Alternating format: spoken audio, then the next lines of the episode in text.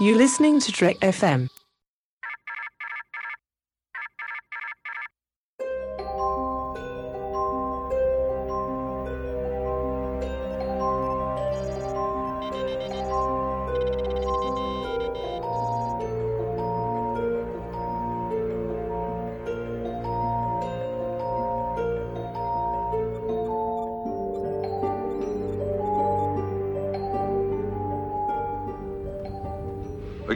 These books?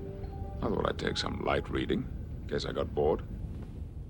Welcome, everyone, to another episode of Literary Treks. This is our dedicated Star Trek books and comics podcast. And with me, as always, is my co host, Matthew Rushing. Matthew, how are you this week? I'm doing all right, Chris. It's been an interesting uh, week, weekend, helping my mom move, doing some things like that. I'm just very busy. Uh, so a little tired, but uh, other than that, not too bad. How are you doing?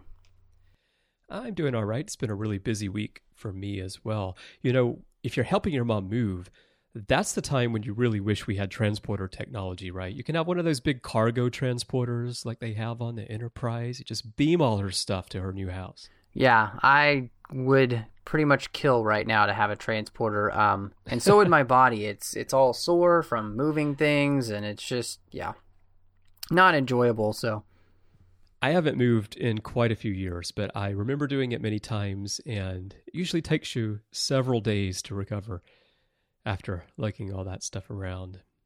So, you know, if, if we can't have transporters, the least we could have is one of those little handheld tractor beams like Wesley built on the next Oh, yeah. generation, you know, where he moves chairs around the room. That would be awesome. Well, that, or I was thinking like anti grav units. Um, those would be very nice as well. Uh, you know, just kind of floating anti grav units that I could put things on and then just float them in, you know, to the So truck. Going across town, uh, don't don't use a truck. Just float everything across town. There's like oh a bed yeah, and a sofa, that would be great. cabinet, like a like just a big boxes. convoy. You know, just A going down the streets. yes. You know, yeah. People think, what is going on? That's what we need. All right. Well, why don't we jump into our show? And this week we're going to be talking all about comics, except for a couple of little book items in the news. Now, Matthew, the first thing we have up in news is we finally have the cover art for James Swallow's Stuff of Dreams. Yeah, this came out today. I saw this on uh, the Trek Collective. I was really excited. Um, one, I you know after talking to James, I'm very much looking forward to this book. Uh, one, it's going to be dealing with Picard and the Nexus and kind of some aftermath from David Mack's latest series. It is going to be an ebook novella, and so it will only come out in that format. Um, and that's going to be uh, March 25th. And so I'm very excited to, to read this. And I, I really I like this cover art. It's very simple. Um, you know, it just says to me that something mysterious is going to happen. And it's got the Nexus on it and the Enterprise E, and uh, it, it's very um, I think just kind of elegant. Uh, looks good for an ebook. I think it'll look great on you know the iPad Retina screen, and uh, just really makes me excited to read this book all the more. Yeah, well, this cover would look great in print too. I am glad to see that even when they do ebook only publications, that they are taking the time to actually create the artwork just as they would for a printed novel. So, so they're not shortchanging us in any way in terms of, hey, this is an ebook. We're just going to throw this out there to you. No, it's not that. It's like, no, this is a book. We're simply going to distribute it in electronic format only because, hey, you know, it's 2013. exactly. I mean, and it's Star Trek, so you know we all want to read the books on our pads. And yes, so, but uh, if this were really Star Trek, you'd have to go out and buy a dedicated pad just for Oh, James's the stuff of dreams because as we know from Picard's desk, you know, those pads they can only hold one document. which has to be one of the funniest things when you watch Star Trek back these days, because uh, just a little bit behind the times there. You know, now Picard I think would kill to have an iPad. He's like, why do I have all this PC technology? Can somebody get me an Apple in here?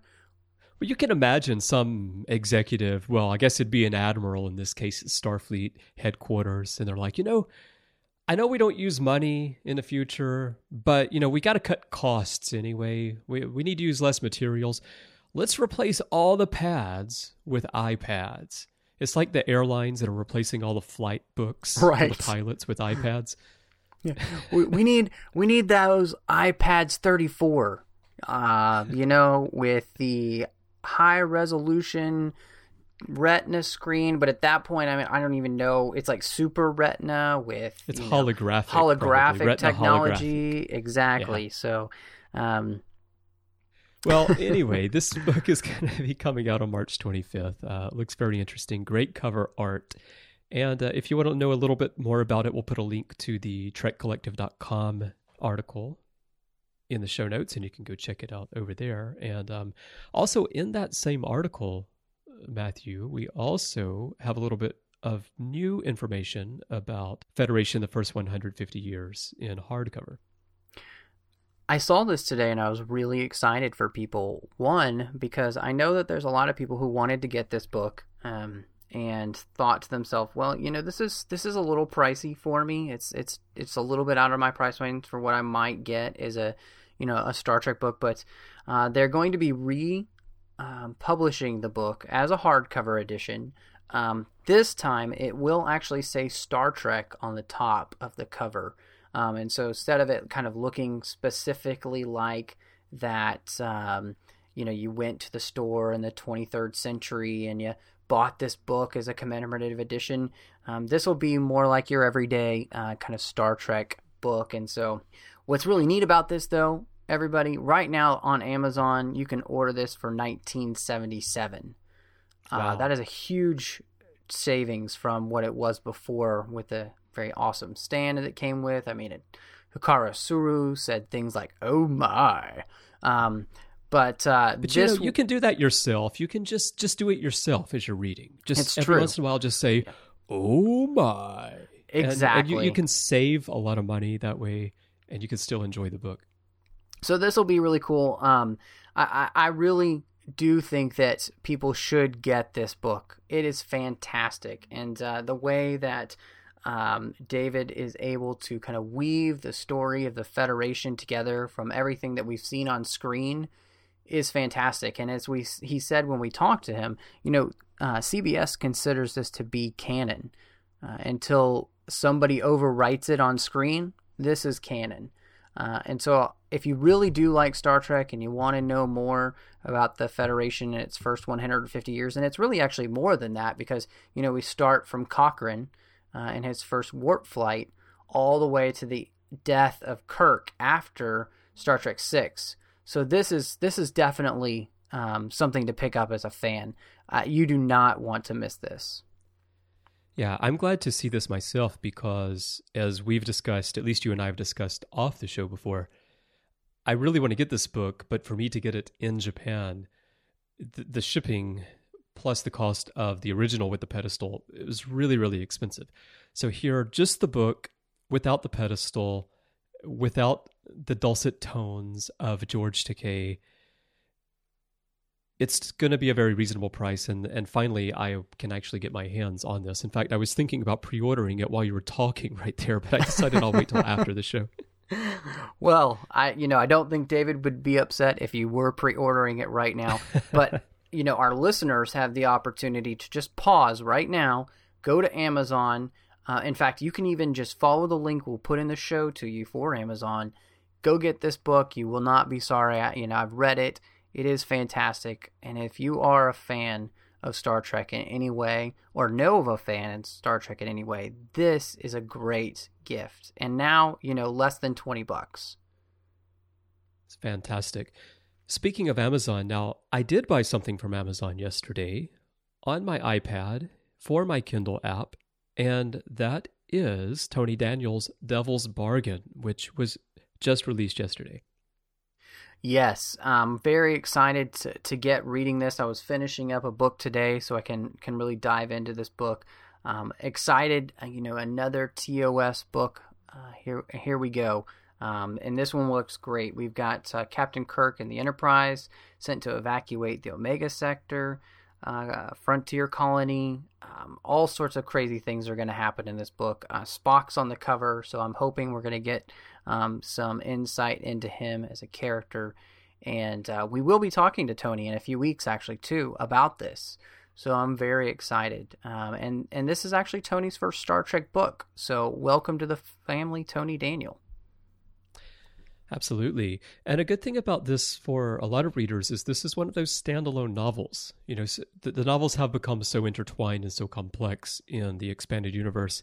It can be hard to jump in with a new novel. You you know, you do feel like you have to go back and read certain novels as we've discussed before. So these are great that we're also getting these standalone novels and you can jump into the TOS universe and you can just enjoy a great adventure with Captain Kirk and Spock. And, you know, like Dayton has told us before, you can never have enough of these TOS stories about Kirk and Spock. Well, and as I think David um, R. George III proved in his latest book, uh, there's a lot of other characters in TOS to focus on as well, and, and giving us a background in Sulu with uh, Allegiance in Exile was fantastic. I'm I'm really thankful that he did that. You know, it's a character that uh, kind of goes by the wayside, especially in the TOS era. Uh, you know, uh, he's been explored uh, as a captain as the Excelsior, but not so much really in the TOS era. And so, very thankful uh, to see that, um, you know, not only are the, the main three getting play in these books, but uh, other people as well. So, hopefully, we will um, get a chance to, you know, maybe not just have it be Kirk, Spock, and McCoy. maybe Tony will surprise us with some other characters as well. I'm, I'm very excited to be getting into this. Most definitely. I'm hoping the Tribble King is going to show up in there because I've really been wanting to know Ooh, more about him. That would be great. Uh, you know, I, you know how I enjoy my kings. Uh, you know, King uh, Locutus Poseidon. You know, with his trident, I love. Um, you know, you with your Tribble King. I, I think we've got a great book there. Maybe we should write that one. we should. All right. So so go pick that up. Tony Daniel's New Devil's Bargain just came out on the 26th. Uh, we have a little bit of comic news here before we get into our discussion of Hive number four.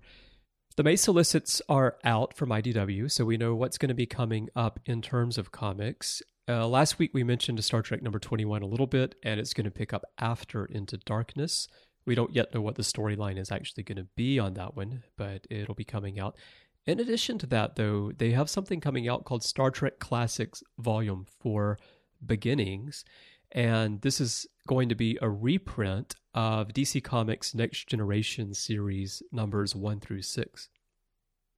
I think this is really interesting, Chris, that they're going to be reprinting these old comics like this, uh, especially from the DC era when they had the Next Generation. Um, as we're going to talk about in our feature, the comics that were done by Wildstorm. Um, they did some Deep Space Nine comics. They also did some Next Generation comics. So I'm actually crossing my fingers that IDW will get the license to be able to go back and reprint those as well. Um, and if they do, I think that would be great because there's a plethora of great Star Trek comics out there that a lot of people just have missed over the years. I, I know I actually missed these comics that we're going to talk about uh, this week because um, I just wasn't as into comics then um, as I am now.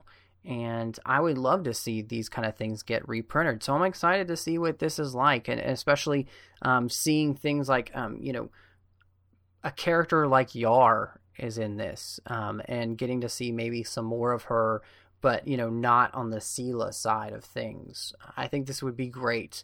Uh, and so this is going to be something that I think is really cool for fans. It's only 19.99. You've got six great comics in, and uh, 152 pages, so that's a great deal.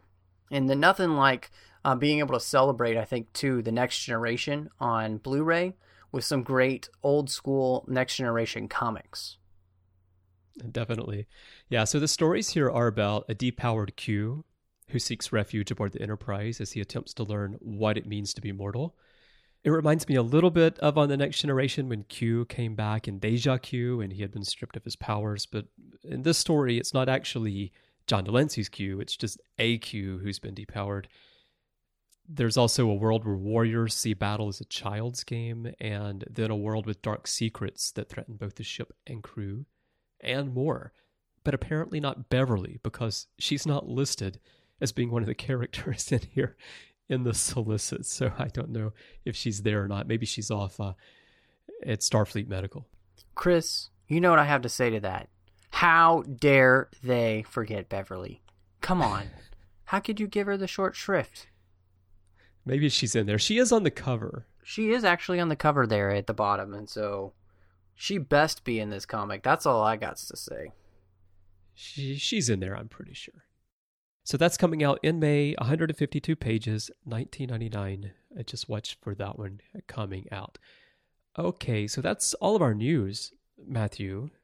Finally, this week, we got Hive number four. And before we jump into this, as always, just want to give you a spoiler alert. We are going to talk about the details of this comic. So if you haven't read it yet, uh, pause, grab it, read through it real quick, and continue. Or if you have the enhanced version of this, you can skip this chapter. Or You can go right into our discussion of Divided We Fall.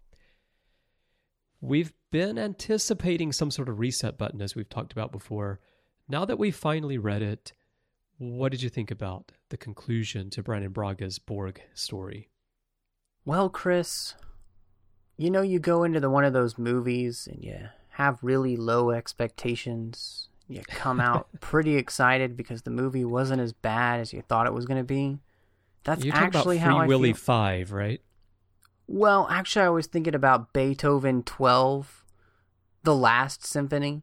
That's just really how I felt about Hive 4. Um, I, I went in with some very low expectations that they had set us up for, you know, hitting the big, huge red reset button. Um, it's like Voyager had just transplanted it to the Enterprise, and I just didn't get that. And so, I, you know, my the feeling I have about this series now at the end is is quite positive, uh, compared to where I thought it would be. Um, now, say that does that necessarily mean that it was great?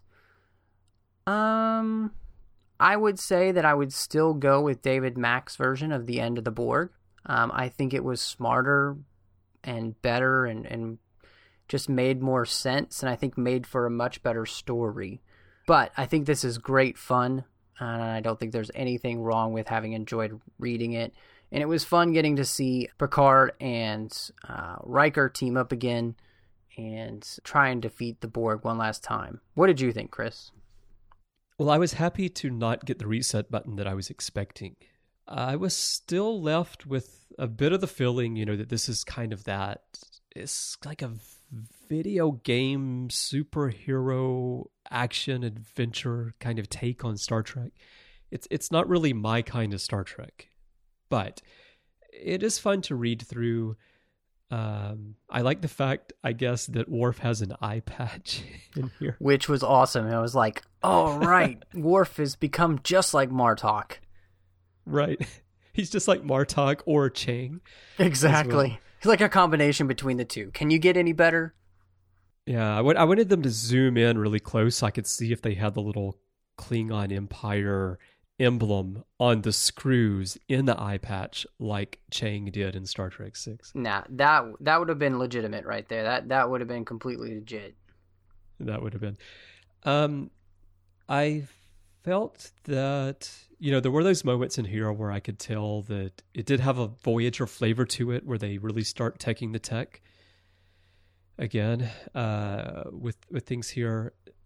There was this interesting frame on page fourteen Yes. where what appears to be a nude Jeri Ryan is cradling Picard as he's being assimilated and saying, I am here. I didn't know what to make of this. Um, I, I felt like, um, I guess the point of the whole thing is to say that she's freed from the Borg. You know, she's she's Yeah. unencumbered. She hasn't been made Borg, so that's kind of the point of having her in that and kind of the cradling that he's doing. But it, yes, it's a it's a, a strange pseudo sexual um, frame. Uh, I'm, I'm sure that a lot of people will be snapshotting it and putting it as their uh, iPad cover. Um, you know, so Maybe. I mean, I it's perfectly fine. It, it just kind of caught me off guard because what's happening before that, you know, you've got the Enterprise in battle with all of these Borg cubes and spheres. You've got Picard and Seven as a drone and, and future drone data confronting the Queen. And then suddenly you've got that. exactly. It was very strange uh, to come across that page. Uh, it is visually striking. I mean, the artwork there is is fantastic. Um, yeah, it is. You know, one of the things that I thought was is that I felt like if you were to break this down, you would take every single Borg episode and put them into one. Um, yeah. And and so it's just kind of like a remixture of everything we've seen in any of the series having to do with the Borg, and uh, and even down to the point where they're going to use a a retro nanovirus um, Right. to affect the Borg, and and then Seven has found a way to help save some of the Borg, and so um, yeah, it, it's all very techy. It's very next generation, and you know, its extension Voyager in that sense. Um, but I, I do say I think it's a it's a very interesting look at you know inside what maybe Brannon Braga might have done if he had gotten to do the end of the Borg. Um, and it's a fun ride. Um, I enjoy getting to see these characters again. I, I'm still a little dis- dis- disappointed. You know, at the very end of the comic here, we have Picard and Vash, which I just don't understand that this would be a relationship. This isn't a relationship. This is. I, I just don't get Vash as a character with Picard. It doesn't make any sense to me. Um, so those are some of the things that I just I come away at the end and I'm like, huh? So anything like that that stand out to you that you were just Yeah, the Vash thing at the end was kind of odd because she's been gone from the story since the beginning, and then they just bring it back around. And and I get it in terms of the writing. You know, we're bringing it back around to where Picard was at the beginning, but because of the way everything else ended, I don't know. It felt kind of, it was just kind of odd to me. But that's not what caught my eye so much on that almost final page, next final page there. What caught me most of all was I started wondering if this entire story was about Brannon Braga's feelings about Jeri Ryan because he basically turns Seven into a god on the final frame. And and and the way the artwork is done, of course, Seven is a ghost, a spirit, and is framed by the Federation logo, which looks like a religious emblem in this situation. And you've got these Borg who have been freed, and it looks like one of them is a Jem'Hadar, which is kind of interesting, worshipping Seven. It was it was for me a very jarring ending to the story that kind of came out of nowhere. Well, that that last bit there, I, I actually thought that what it was was a holographic representation of Seven, kind of in the way that you get um, in Star Wars, kind of hologram. Yeah. You know, where it's But if kind you of read a the text, ethereal. but if you read the text, it actually says that Yeah, they will never know their savior, yeah. their benevolent queen. Um, but yeah, it And, is a and Seven is the of- queen at this point, he's saying. Ex- exactly. Um, wi- I and maybe I, I think that's harkening back to that she's the one who is able to pick them out of the collective and save them because Yeah. of her filter implant is eh, protecting her um, from the collective, but it's also allowing her to protect others as well. Uh, and so by yeah, cradling it's a, it's a it's a strange ending there. Um, but uh, the one that I thought that was most interesting is is you know because data from the future has told Picard how he was able to be reactivated. Now Picard at the very end is going to save his friend, uh, and so leaving on the fact that Data is going to come back. Uh, and so I thought that was very interesting that uh, Brannon would kind of throw that in at the and make that the very end of the comic. Yeah, it is interesting how you can find different solutions to the problem of bringing data back. It's it's fun to see different writers and and and what their solutions are to bringing data back and trying to do it in a way where it makes enough sense that it's acceptable to the reader. Yeah, this one was um was okay. Uh, it, it's um D- What what did you think about Lieutenant Archer turning into the Enterprise E's Stiles? you know, she kind of flips out like Stiles does in Balance of Terror when he realizes that the Vulcans and the Romulans look the same. And she's like, she kind of has her moment here where she flips out too and she pulls the phaser and on mm. Riker. You know, I actually thought that was uh, really good. Um, I thought that that was something that made a lot of sense. You know, uh, as somebody who's been traumatized by something so badly, you know, uh, apparently her brother uh, has been assimilated by the Borg, and so the intense hatred that she feels for them, uh, I think, uh, makes sense. Um, yeah. You know, some people yeah, just can't let those things go. So I appreciated that that actually was something that was portrayed in this comic. Um, that mm-hmm. not everybody kind of thinks like uh, Picard or Seven or right. you know any of the yeah. other Enterprise crew members that just kind of go along with this kind of thing. I, I think that gave a great perspective to what the Borg do to people and how it affects people. Right. Yeah, I yeah, I agree. The last thing I guess I'll mention on this is the solution and what it says about Federation ideals. I guess in different ways of presenting Federation ideals. Because as we talk about Lieutenant Archer here and her reaction versus what Picard and Riker and Seven were doing, is that the Federation, instead of destroying the Borg yet again when they have an opportunity to just completely annihilate the Borg, they instead choose to help the victims of the Borg as they see them, the drones themselves, to break free, to be able to live out the rest of their lives free of the collective, free of the hive. And, uh, you know, w- when we talk about DS9, we talk about the Dominion's decision to annihilate Cardassia, to just kill every single Cardassian. Here, the Federation, after everything the Borg has done to them, what Braga is saying at the end of the comic is that the Federation ultimately will still try to help. I thought this was interesting too because uh, it did seem to me that if they ha- couldn't have found a way to save any of the Borg, that they were still going to go through with this plan because it came down to that idea of the needs the many and that the entire mm-hmm. galaxy would have been overrun by Borg and isn't the death of the Borg themselves better than the entire galaxy being turned into mindless drones. Um, and so that kind of moral quandary of there's really no good decision here. And yeah, you know, Seven in this comic saves thousands, yeah. but there are billions of Borg. And so, well, yes, it is quite a quandary because the decision that has to be made is that, okay, yes, we do have to destroy the Borg. And yes, we are going to destroy trillions of people in the process. And that has to be done because otherwise they're going to overrun the entire galaxy in the future. And many, many more trillions will die all across the galaxy. At the same time, while we're going to destroy the Borg, we are going to try to save as many as we can in the end.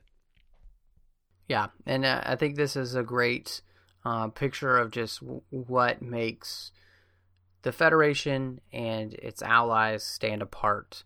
And it does, it makes us think about what we would do in their position and makes us think about okay, we have you know been attacked and how do we respond? And so this is kind of uh, one of those things that something like uh, a film like zero dark 30 makes us think through.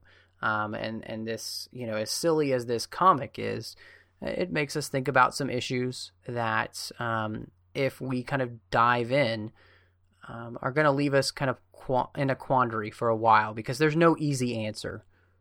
Right. And so in the end where Hive is concerned. When Hive was first announced, I was highly skeptical of it. After I read the first one, I was kind of like, well, it's better than I expected, but, you know, I don't know where this is going. And even after reading three and a half of them, maybe, I still kind of felt like, yeah, well, it's a fun adventure. The artwork's nice. Um, yeah, it, it, like you said, it feels like all the Voyager episodes rolled up together. I was pleasantly surprised in the end that there actually is this kind of thought provoking message to it. So when you take all the parts of Hive together, I would say that I think that uh, certainly not anything that would be part of my canon, but I think that that Braga did write an interesting story that does contain that that element of Star Trek that I think has to be there, which is to make you think. And I would say too, if if you haven't gotten these comics, you know, as issues, they will be coming out soon as the collection.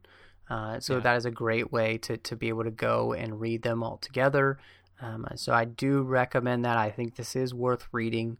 Um, I do think it is fun in the end. Um, it is great to see these characters back in action, and um, I do enjoy uh, this those story points that we talked about, and I think that that is definitely something that makes this worth uh, seeking out and, and reading. And so, uh, even if you maybe just go to your local Barnes and Noble and spend the afternoon, Get a cup of coffee and Not that Exactly. we're encouraging that, but you know no, not at all. they are not available on the shelf.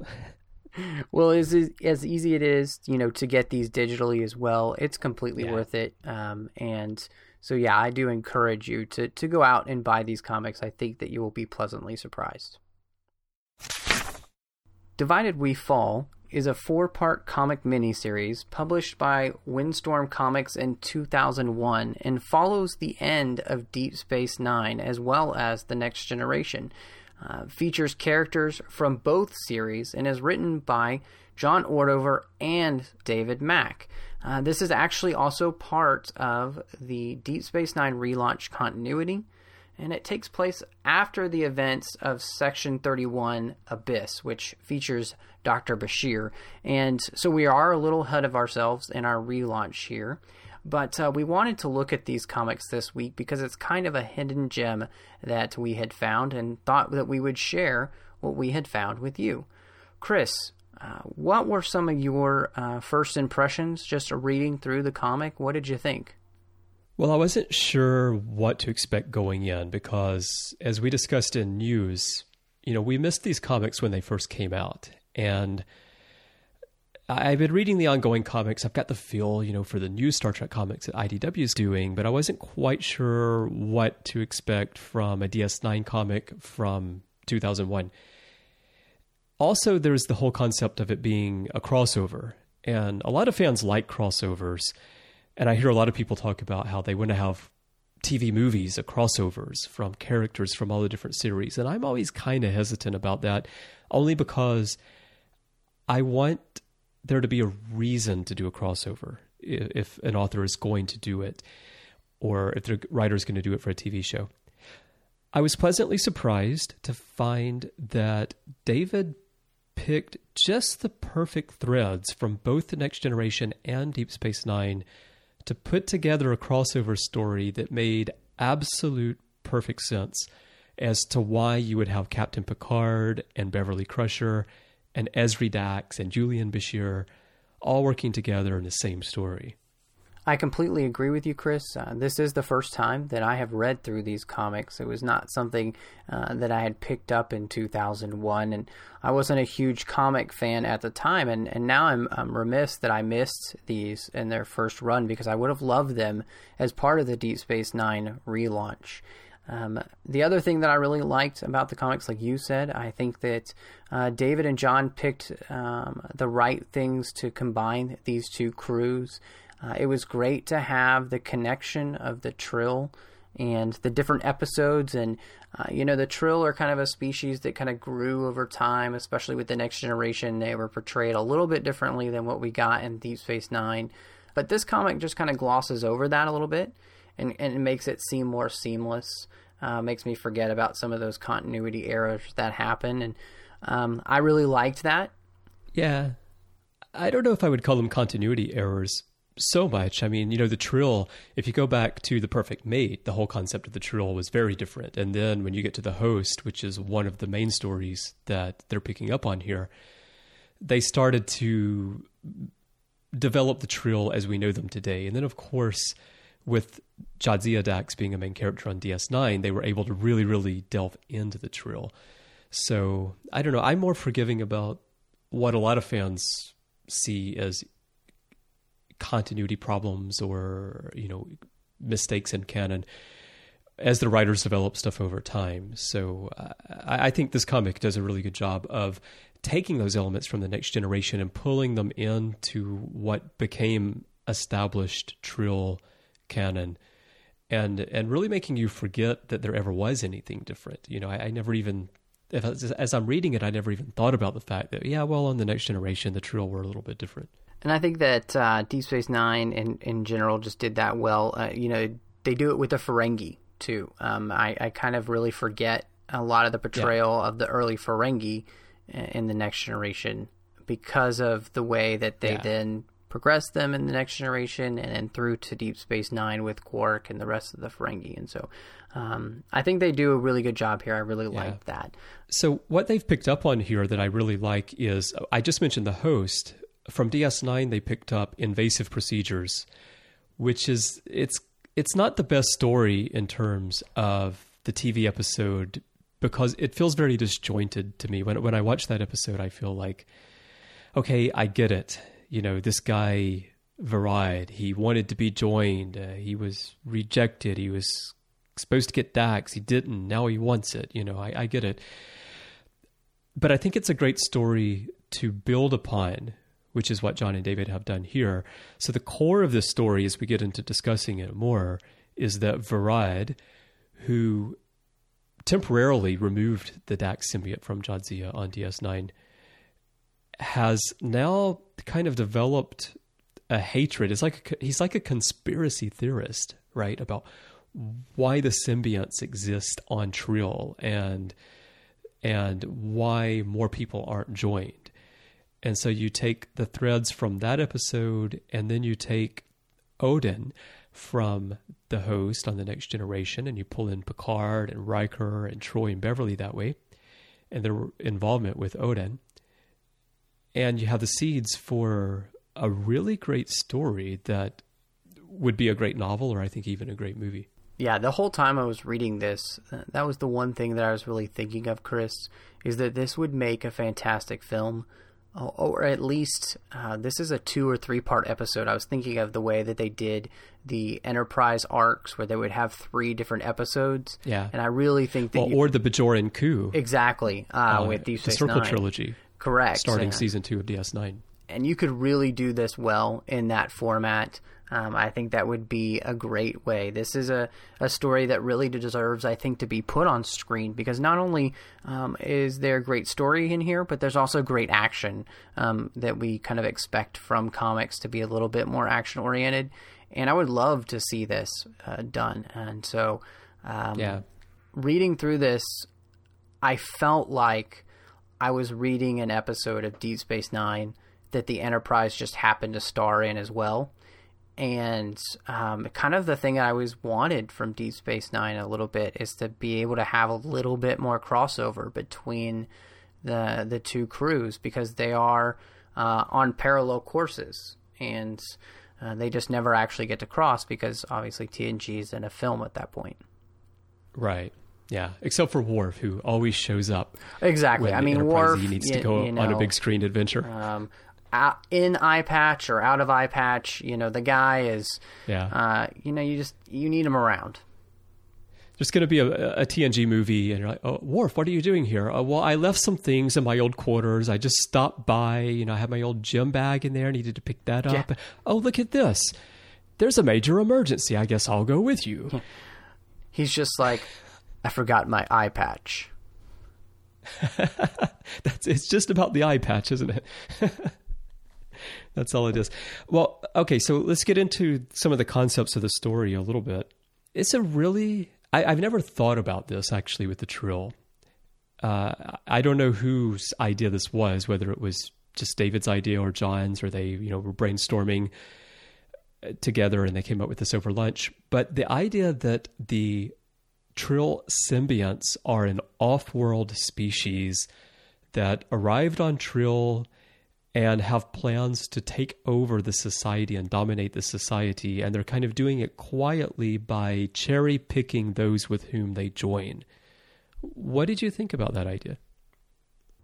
I thought it was actually pretty fascinating because the idea of the Trill as a species is is really foreign to us. You know that we would kind of let something live inside of us that looks like that. I mean, to when we look at it as human being, you know, it's not the most pleasant of thing to think you would basically have a worm inside of you.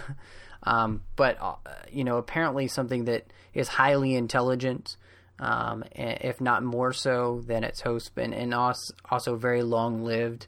Uh, and so I think the idea, though, that this would be their plan for world domination of just Trill it sounds like the story that a crazy person would come up with. Because I, I, can't imagine this being the way that you would slowly take over a planet. You know even the the symbionts yes they're long lived but this is a long plan. So um i did well, like sure. I mean look they're they're worms with a long con. Exactly. Um but i mean i did i did like the idea because it is the kind of thing that you know, when a uh, a dictator or something like that comes up, they always have a scare tactic to get you.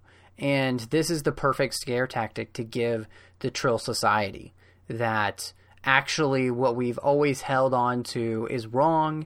Um, the symbionts that we've let inside of us are trying to really just take over our entire society. So I, I think that this made for a perfect bad guy motivation. Right. Uh, an interesting point in here was the accusation by Verad that the symbionts and the, the Trill Symbiosis Commission was choosing who could be joined by selecting people who they thought were weak, who could be pawns. And and I found that interesting because it suggests, for example, that Jadzia was weak or Curzon was weak or Ezri is weak. And well, Ezri wasn't selected; she was just happened to be there at the time. But certainly Curzon, Jadzia were, and, and I don't think of those characters as being weak individuals in any way at all.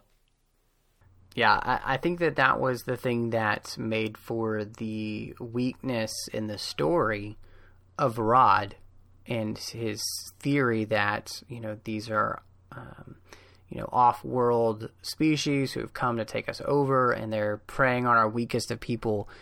You know, none of the people that we have seen that have been joined Trills have been anyone that I think we would consider someone with an immense weakness. You know, they all seem to be very smart and capable before they become joined, and you know, afterwards are just immensely more so because of the experience of all the lifetimes. And so yeah, that that again, it's like that's the flaw in the logic of you know the bad man. He he can't think that far, and he can't really take the roof off his own his own thought process here.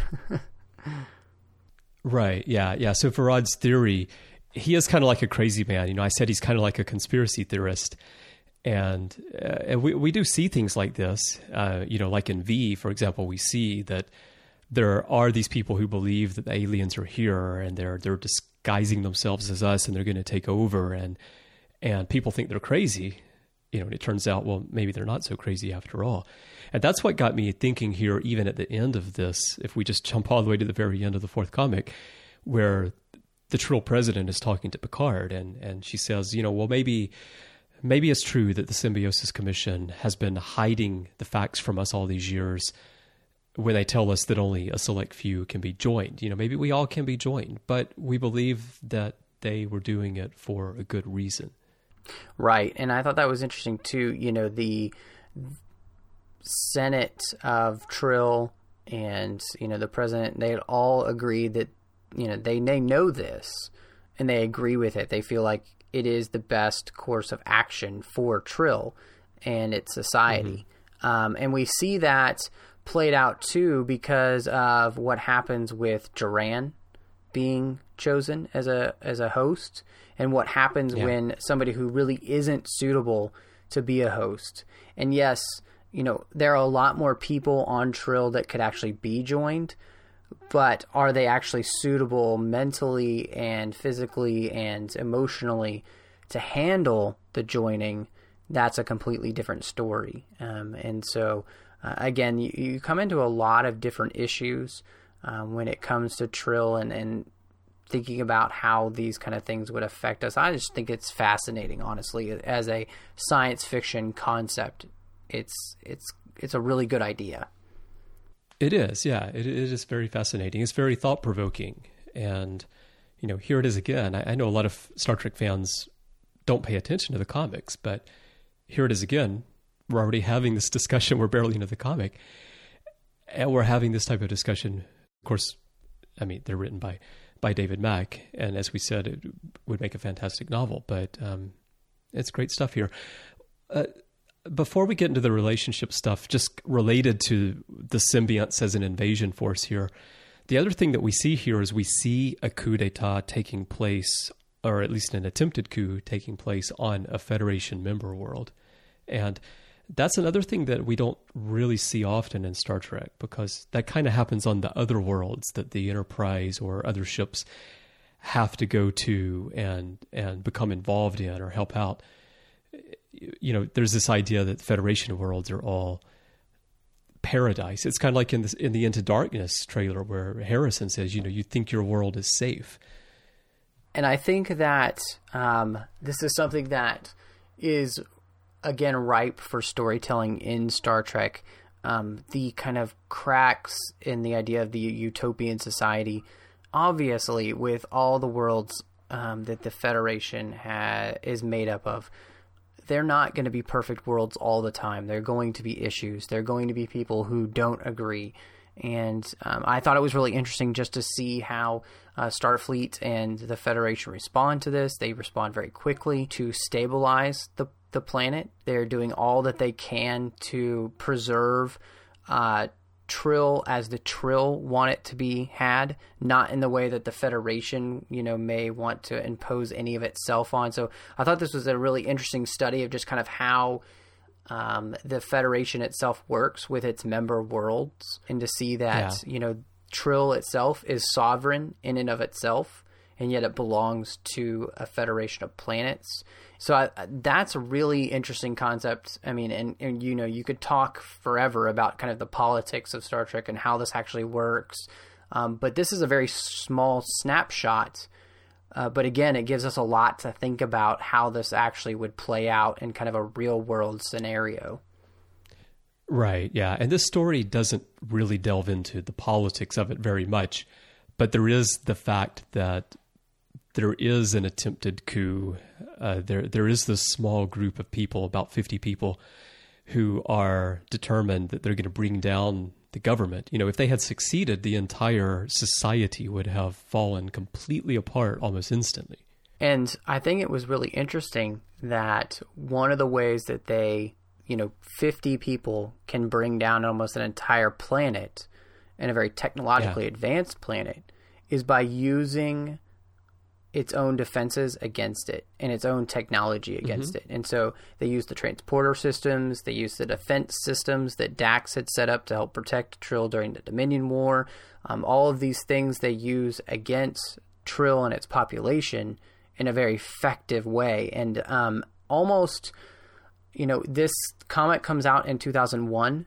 So it reminds me a lot of that kind of 9 11 idea of using our defenses against us, our freedoms against us. Uh, Trill is attacked very much in kind of that same way. Um, and so this right. is a, a very interesting dynamic to see played out in the comics.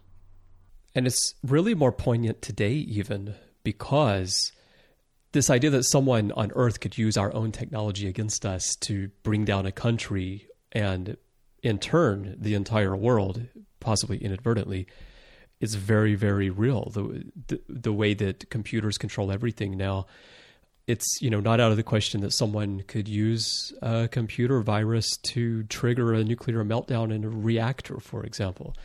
It's it's quite dangerous, uh, and as our technology advances, it, it, stuff like we see in this comic could be a real issue for us as well. So it's very it definitely foreshadows. Uh, it was certainly possible in 2001. It becomes more so every day that passes.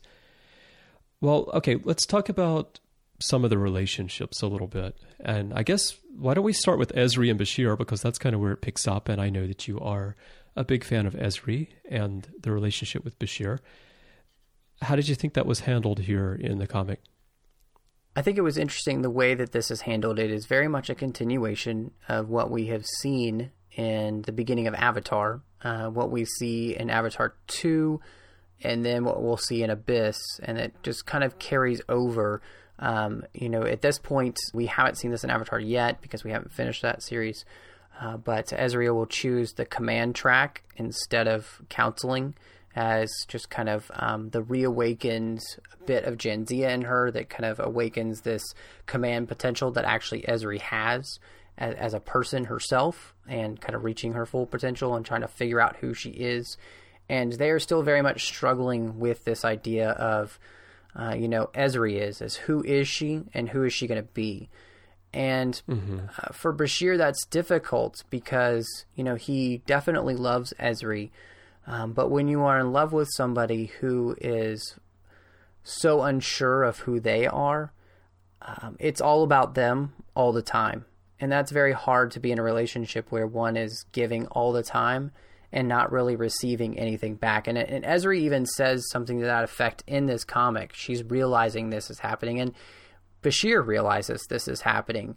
And he, he calls it childish but I think that those ideas are very real, and I don't know actually how childish that is. Because in a relationship, it does need to be give and take, and one cannot keep giving all the time and not worry about the fact that they are getting nothing in return. Um, and so, I, I, this is uh, to me, I think that the relationship here is handled for me a little bit better because even in the little bit of time that they're here on on page, I think that the issues that uh, Mack and um, Ordover actually put on on screen, air quotes, really play out the the relationship uh, very deeply, actually. So I think it, to me, it, this is handled better than we have seen so far in the Avatar series. And Ezri and Bashir at this point, they have a very young relationship as well. So in that in that case, of course, Ezri has her own insecurities, having been joined and trying to figure out who she is and having to kind of come to terms with all those past lives. But in general, they have a very young relationship. And and Bashir, of course, is always still finding himself as well, I think, especially where relationships are concerned. We've talked about that on the Orb about where he was at the beginning of DS9 and, and how he evolved and, and even what Jadzia taught him about uh, how to interact with women and just I guess finding himself so that he's ready for that relationship. So so I agree with Ezri and Bashir here. Some of those insecurities that they have are quite natural. There was another element in here though that got me, which was this insecurity that Troi has about Riker. And this one I really didn't get because Troi and Riker have been together. I know they haven't been a couple per se the entire time, but they've been together for a really long time. And I, especially Troi as a counselor as well, I don't understand why she has the insecurities that she displays here about Riker and Beverly after she makes a connection with Odan and she sees those visions. I didn't quite get that. I'm with you on that a little bit. Um, I, I do think that this is a little bit, I don't know, it did seem a little bit over the top, but then the more that I thought about it, you know, the more I realized, okay, if everybody in the world told their significant other exactly what had happened, and you could basically relive the experiences somebody else had with your partner, I don't know if we would be able to handle that. And I, I think this really, to me, kind of spoke to the idea of that physical relationships aren't to be trifled with um, with people.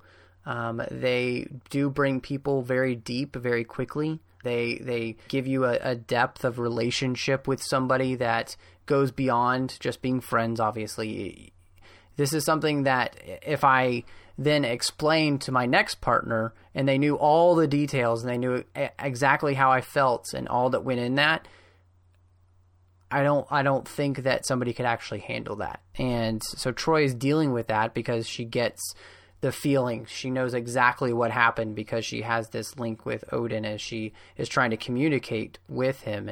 And um, you know, when you're flooded with all of that, especially as an empath, I don't know how you would handle that. Yeah, but it was an event that took place quite a long time ago, and she already knew what happened, and you know Riker was playing host to Odan, and but she she treats it like Riker and Crusher had a thing for one another. And, you know, by the end of the comic, she comes to terms with it, I know, but I, I just found her reaction to it to be quite a, kind of odd as a member of this crew that's experienced so many strange things in their missions and and just the fact that because she I mean she and Will they are Imzadis, right? They mm-hmm. they have this connection with one another and she can feel his thoughts all the time and I, I found it hard to believe that she would have that kind of insecurity towards him even after seeing what she saw from Odan. For for me that one was just a little bit I don't know, it just didn't quite work for me. Well, I think part of it too is that the, this idea of the the trill as a species, and and if you mm-hmm. don't uh, know or understand much, or you're not a trill, you're not going to understand what it's like to be one. Um, and so when she's seeing this, what happens with Riker and Crusher and Odan together, she has a hard time distinguishing. Okay, who is who here? You know. Um, yeah. And th- her question is, are the feelings that are being had by Odan also latent feelings that Riker actually has about Crusher? Is this really something that's deep inside, you know, Will that he just has never really acknowledged, but it's there? Um, and so I think that's one of the issues that gets brought up and kind of freaks her out a little bit because she's not sure. And so it takes her some time to kind of process that. Uh, and it gives you a little bit of a picture of what Bashir is going through with Ezri, of really yeah how just how frustrating this must be to try and figure out what is going on with all these lifetimes. So, okay, well, well, that's the connection, and maybe that's the point that they're making here, is that that because it makes Troi question something that I think she should obviously know, and she shouldn't be questioning at this point in her relationship with Will. The fact that she is questioning it ties it into it strengthens what Bashir is going through with Ezri. So if you put it that way, yeah, I guess I can see the connection there, uh, and maybe the purpose. Maybe that's why uh, th- this angle has been taken. Well, what did you think um, then about uh, the relationship between Beverly and Odan getting to kind of come back together? Because you know the the end of that episode. You know, Beverly makes the choice that Jadzia didn't. You know, Jadzia wanted to be with Lenara. It didn't matter, you know, if she was uh, a woman, a man it didn't matter. She she just wanted to be with Lenara. Beverly realizes that she can't be with a female. So as advanced as the next generation was, wasn't really that advanced. Um, and so, what did you think about her having to kind of be um, reunited with Odan again and kind of go through those feelings all over again? I don't know, honestly. Um, I was more focused on the actual Trill story and what was taking place with Verad and that concept. And the Beverly Odan relationship for me didn't uh, play into my reading of this all that much. I don't know. Did, did I did I completely miss something there? I don't know if if you missed anything. Um, I did just think it was interesting. You know, at the very end of the comic, um, the the last page is uh, Beverly kind of dealing with uh, this yeah. relationship that she's had, and, which and, I thought was kind of a strange ending to everything personally. But I, for me, I, I found that Beverly has been going throughout this whole comic. Um, you know, she sees the the trill at the pools that looks a lot like her um, former husband Jack. Right. Yeah. yeah and so I feel like this whole comic, she's kind of reliving different relationships, and and two of the main ones obviously were with Jack Crusher, and then with Odan having a huge impact on her. And um, I don't know if maybe the point of this for Crusher is to kind of set her up then for um, being with Picard later on because that's what Could will be, happen.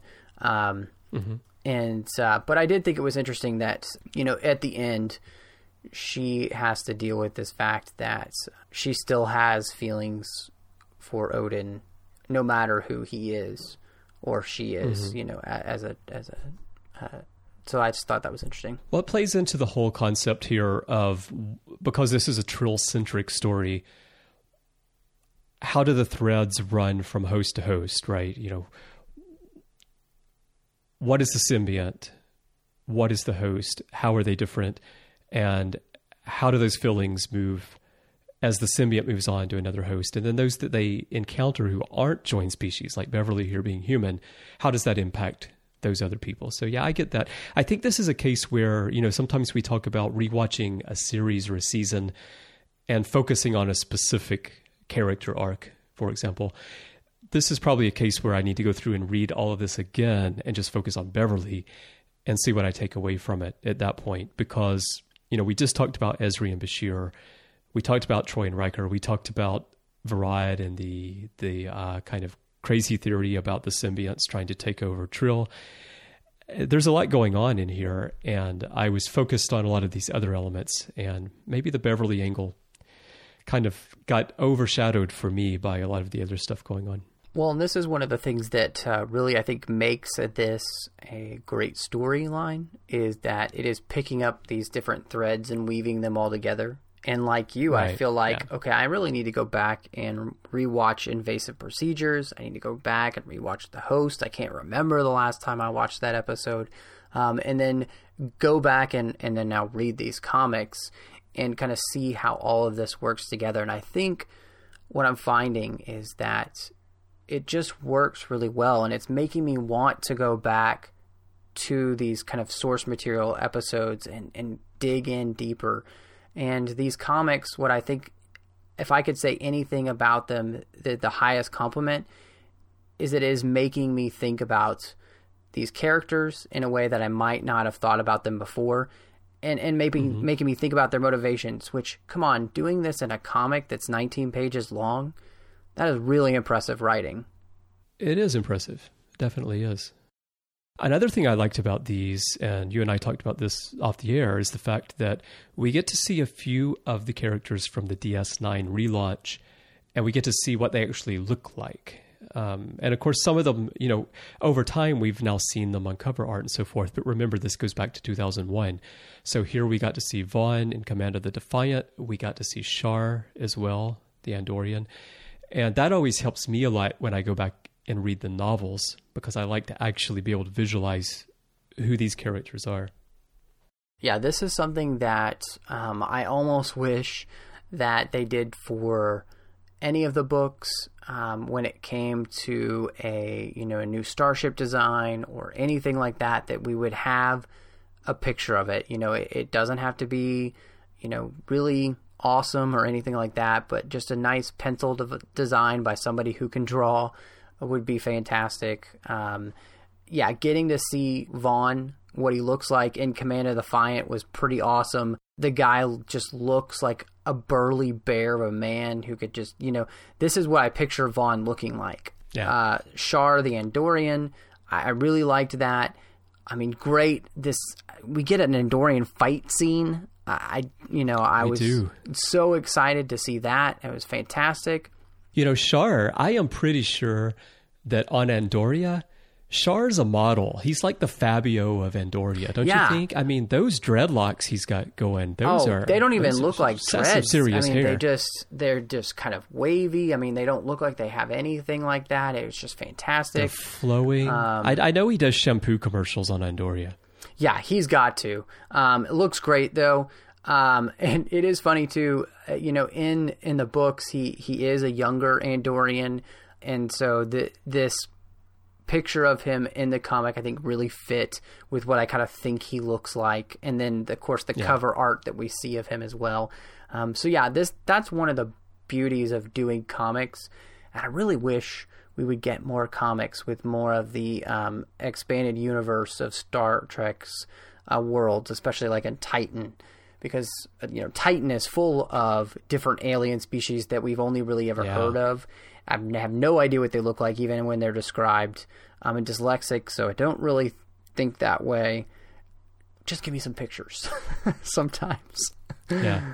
Yeah, I always look forward to the cover art for that reason to see who they're going to put on the covers. So you can just at least form. I mean, I know as readers, the author describes them and we can formulate in our own heads what they might look like. But but when it comes to Star Trek, I like having that universal image that like this is really what the character looks like to everyone who's reading this because that's what we're accustomed to on television is having. You know, we Right. know Patrick Stewart is Picard. We know Avery Brooks is Sisko. I, I just like having that image when I read Star Trek. No, I agree with you, and um, that's one of the things that I did like about this. Uh, some of the artwork, as we were talking about before we went on the air, uh, some of it I think works really well. I really like it, uh, but I think the thing that for me that didn't work as well is sometimes the way the action is done. Um, you know, somebody will be talking, but it doesn't match what's happening on there. So I have to, you know, Right. you really need to be paying attention when you read this comic because you're going to need to follow the through line. So the action might not match the text because it's actually continuation of what somebody was saying in the previous panel, but the panel Right. has and shifted you're just seeing to somebody else. Exactly. place. Yeah, yeah. Th- that stuff didn't bother me too much. I, I think I I was okay with that. What did get me on the artwork a little bit though is that the artwork is rather inconsistent, and I had trouble at times telling who was performing actions. Um, Ezri, for example, when they show close-ups of Ezri, it looks like Ezri.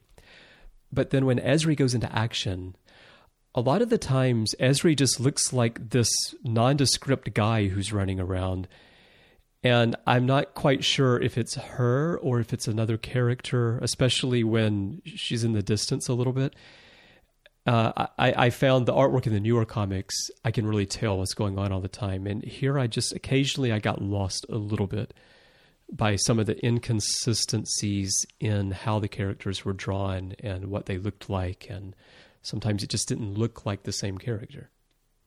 The comic definitely has a feel like it comes from late 90s, early 2000s, uh, the It comic does, yeah. styling of something you might see in a DC comic or something like that. So it is very close to that kind of style, even just the way the characters are portrayed, the way they're modeled, um, a little accentuated, especially on the female Yeah. side, all of those kind of things. So But because of the complexity of what's going on in the story, sometimes I think that works against the story because Yes. it can be difficult to follow what's happening. At it, it- it's not throughout. I mean, most of the time it's fine, but there just are those moments where it kind of lost me a little bit. otherwise, yeah, I um I think that on a whole, I liked a lot of the action sequences. Um, I thought they worked really well, and there are a lot of action sequences, and so I I did feel like most of the time I was completely able to follow what was happening and really kind of get that um, cinematic visual that we were talking about how this would make a great film. I was just imagining, you know, the sets and, you know, especially the end where the Defiant is flying through the atmosphere. Yes. I mean, I was like, Yeah. man, this would make a awesome scene in a movie. Um, I think they would just nail it. So I'd, I'd really like to see um, them do this story. Yeah, it would. I mean, in the fourth issue, and we're kind of talking about this as just one big story. There are actually four issues in Divided We Fall. In the fourth issue, the part you're describing there, all the action sequences with the Defiant uh, and even the Enterprise are done really well. I feel like you could flow through the page, you can go from frame to frame, and you get that feeling like you're actually in the middle of this action. And that was done quite effectively. And what I thought was great about this, you know, honestly, uh, when we watch, say, the TNG films, you know, we really end up with very specific stories about two characters, you know, Data and Picard. Uh, what I really liked about this crossover is that characters that we don't normally see get to shine in the next generation side. Uh, you get to see Troi shine. Um, Crusher is a huge part of this story. And so characters like that who we don't normally uh, get a chance to associate with heroics or anything like that get a chance to do some really awesome things in this comic. Um, and I, I, just wish we had seen more of that. You know, um, it goes to show that these characters are good characters. Just give them something to do, uh, especially when it comes to someone like Crusher. Because here, yeah, you know, yeah, Bashir and her work together really well, and it's not just one of them coming up with all the ideas. You know, they each have a part in um, figuring out the mystery here about this retrovirus. And, uh, you know, if it wasn't for both of them, um, you know, they wouldn't have figured it out. So I liked that, that, you know, the genetically engineered doctor isn't the one coming up with everything. But, you know, Crusher has just as much experience as a doctor, if not more, than Bashir. And it really works to their advantage here. Right. Yeah, most definitely. A few other interesting concepts in here. I mean, you mentioned the retrovirus. Uh, it kind of reminded me of a couple of things. Uh, you know, Starfleet, or at least Picard's crew, attempted to create a computer virus that they could introduce to the Borg. You know, when Hugh was on the ship, and then you've got Section Thirty-One creating the virus to get rid of the founders. And of course, in news we talked about the whole thing with Hive. But here's another case where a virus is used as a weapon uh, in this case being used against their own people, it's kind of a scary concept that you know you hear about biological weapons on Earth and things that terrorists might do to further their cause, and it's actually not far fetched, and it's and it's quite scary. And in this case, you've you've got fifty people with a crazy idea who basically destroy an entire society. I mean, they end up infecting virtually the entire population with this retrovirus, either as a simple carrier in the case of trills who aren't joined, and and and killing symbionts. And th- that was an interesting concept to have in here. Well, and I think it goes to show the danger in, in what we see in Star Trek when it comes to eugenics um, and it goes to that kind of genetic uh, engineering. Um, and that goes to viruses because things like this can be so incredibly dangerous if given to the wrong people. Um, and genetically engineering a virus to hit certain people and not others, like it happens here, uh, is quite scary and definitely something that uh, anyone would worry about. And in the Star Trek universe, uh, this kind of thing is a lot easier with the understanding that they have of medicine and um, biology, DNA, all of this kind of thing leads to some really uh, disturbing ideas. And again, this really goes back, I think, to what we saw in 2001 and the scares that we were having uh, and still have in our world. Um, and this comic then was very timely. And yeah. um, would again lead us into some very good discussions. I think if we if we look, you know, just below the surface. Oh, definitely would. And, and actually, I think the danger is greater now than it was in 2001. It just doesn't get the attention anymore. Well, that's true. It's not sexy anymore. it's not. um, the the other interesting technology in this novel for me was the idea of Trill's global transport network, where they they basically have they actually refer to a number in here of millions of transport stations all over the planet. And you basically just step in and you transport yourself. And we see that on Earth, uh, you know, like with Sisko is in San Francisco and he goes to New Orleans to have dinner with his dad but there you get the feeling that he's in his office in San Francisco and he just beams to New Orleans, right? But here there are like these actual, it's almost like, you know, having a phone booth that you can step into and you just transport yourself somewhere. And there's like millions of these things all over the planet. And of course, it also made me think, you know, Verad became the infection vector for this retrovirus. And what he, he used that network as part of his attack to go to every major city on Trill over the course of four hours and infect essentially the entire population of the planet. And it made me think about today how easy it is for diseases to spread all over the world because, you know, we're using air travel so much, people are intermixing all the time. And even right now, it's very easy for a disease to start in one part of the world and within a week it's spread halfway around the globe because someone was infected, they got on an airplane and they went. Hey, can you imagine if you had this type of transport system? What kind of impact that could have on a society?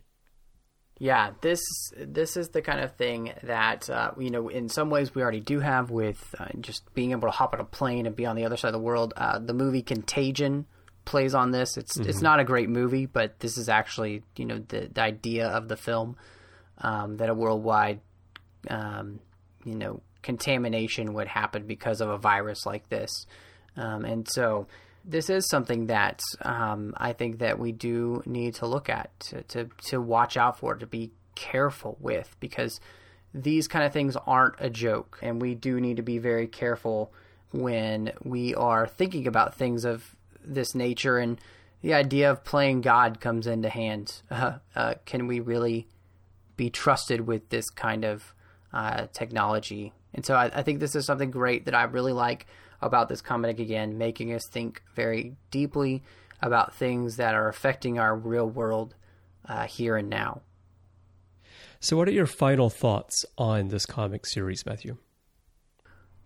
Well, I do have to say, and I, I think that everybody um, that has listened so far can see that I am very happy to have read this comic series. I think it's a, a great job by uh, John and David to bring the worlds of Deep Space Nine and the Next Generation together in a way that uh, I wouldn't have suspected um, them to be able to fit together. Um, I like that they bring the Next Generation into a little bit more of the Deep Space Nine side of things, uh, a little bit grayer, um, just a little bit um, grittier, and a little bit more realistic in its portrayal, I think, of some of the characters. And, You know, we talked about, and you didn't love the way that War, uh, Troi and and Riker um, kind of had their wishy washiness here. Uh, but what I do like about it, uh, and like about the characterizations of them, is that, you know, nobody's perfect and no relationship is perfect. And their relationship has kind of been played so long as being, you know, once they got together, it's just kind of, eh, they're together, they belong together, they're going to be happy forever. But, you know, real relationships have all sorts of junk that go along with them. Um, and so I just liked that. Um, and I liked how well that they were able to take these through lines from the series and make them work in this comic, and I think very seamlessly. And that is, to me, uh, if you're going to do a crossover, this is the way to do it. Most definitely. That's one of the points I wanted to make was that if you've been wanting a crossover of characters, this comic series is definitely one that you'll want to read. Never for a moment did I even think about the fact that it was a crossover. You know, I just took it as a Star Trek story and it had officers who happened to be stationed on the Enterprise and on Deep Space Nine. They were working together because the story involved them all in a personal way, and it was very natural that they would be together. Uh, this is how it's done. And, you know, if they could find a way to make Star Trek movies or TV movies that combine characters in this way, and I don't know how they would do it now because the actors have, have aged a lot and are doing other things, but just hypothetically, for those who want to see stuff like this, and for people like me who typically aren't that keen on it, what David Mack and John Ordover have done here is a perfect example of how you would do it and you would make it work. Um, I I did want to tell people about you know getting your hands on these comics because it, it was in 2001. It's not available digitally from IDW. You know they're doing a lot of reprints like we talked about in news with some of the DC stuff. Uh, the way that Matthew and I have this is there is a DVD that was published a few years back called Star Trek: The Complete Comic Book Collection, and it's a really handy thing if you're into the comics. It has all of the comics that were printed from 1967 to 2002. It's over 500 comics. And, you know, the quality of them, it's not fantastic. What they've done for a lot of them is they've scanned them. They've put the real paper comics down and they've scanned them. So, you know, the resolution isn't fantastic on all of them, and you do have to read them as PDF, which is not necessarily the most convenient way to read these. But it's also fun because it includes all the advertisements from the time periods that they were printed. So it's kind of like a flashback in time. Uh, and it's very inexpensive. It's like 30 bucks. You can find it on Amazon or, or other places uh, that, that, sell things like this. Uh, if you're into the comics and you haven't heard about this disc, you should go look for it. Uh, they've got stuff on there from Gold Key and Western Comics and Marvel and Peter Pan Power Records, DC Comics uh, Malibu, and, and again, this one is Wildstorm. So that's it's something you want to pick up. All right. Well, I guess in closing, I'll just say I really loved this comic series. I know we we talked about a lot of the plot points, but it is a four comic series, and again, it's written like a novel. There's a lot of meat in there. We, we really, even with everything we talked about, we barely scratched the surface of this story. So do go find it and read it. Uh, even though you know a little bit of what happens from our discussion, you'll still gain a lot from it. You'll really enjoy it. All right, Matthew. Well, let's tell everyone where to contact us if they'd like to share their thoughts on anything we talked about in the show today. You can go to trek.fm slash contact. There's a form there, and you can choose to send a message to a show, send it to Literary Treks. That will come to Matthew and myself. You can also go to the forums over at trek.fm slash forums. There's a section there just for literary treks. There's also a section there just for books and comics, and uh, you can join in the discussion with us and other listeners. You can find us on Facebook at facebook.com slash trekfm, and of course on Twitter under username trekfm. Matthew, what if people want to find you personally? Well, I'm here, of course, and uh, doing this show as well as The Orb with you, our dedicated Deep Space Nine podcast. So if you are enjoying the Deep Space Nine talk that you are getting here as we do our relaunch relook, um, you can join us there on The Orb. Uh, we have a great time talking about all sorts of things. In fact, this last week we did talk about Jadzia Dax, and so um, we did get into uh, what it means to be a Trill, um, looking at her character. So definitely join us there. Uh, do the book reviews as well, and try to post on the forums as as much as possible, um, and having conversations with you, the listeners, there. So please join us there. Uh, and then lastly, you can find me on Twitter at mattrushing02. Excellent. And if you want to find me, I am on Twitter as well. My username is C Bryan Jones. That's Bryan with a Y. And you can also find me elsewhere on the network, as Matthew just mentioned, doing the Orb for DS9 Talk, and also on the Ready Room every week with Greg Harbin, where we talk about Star Trek news and all the series, starting with TOS. We run all the way through to Enterprise, and then we come back and we do it all over again. We have a lot of great guests on there. So join us for that show every week. That usually comes out on Tuesdays. Well, thank you for joining us, and until next time, live long, and read on. You call that, light reading? To each his own, number one.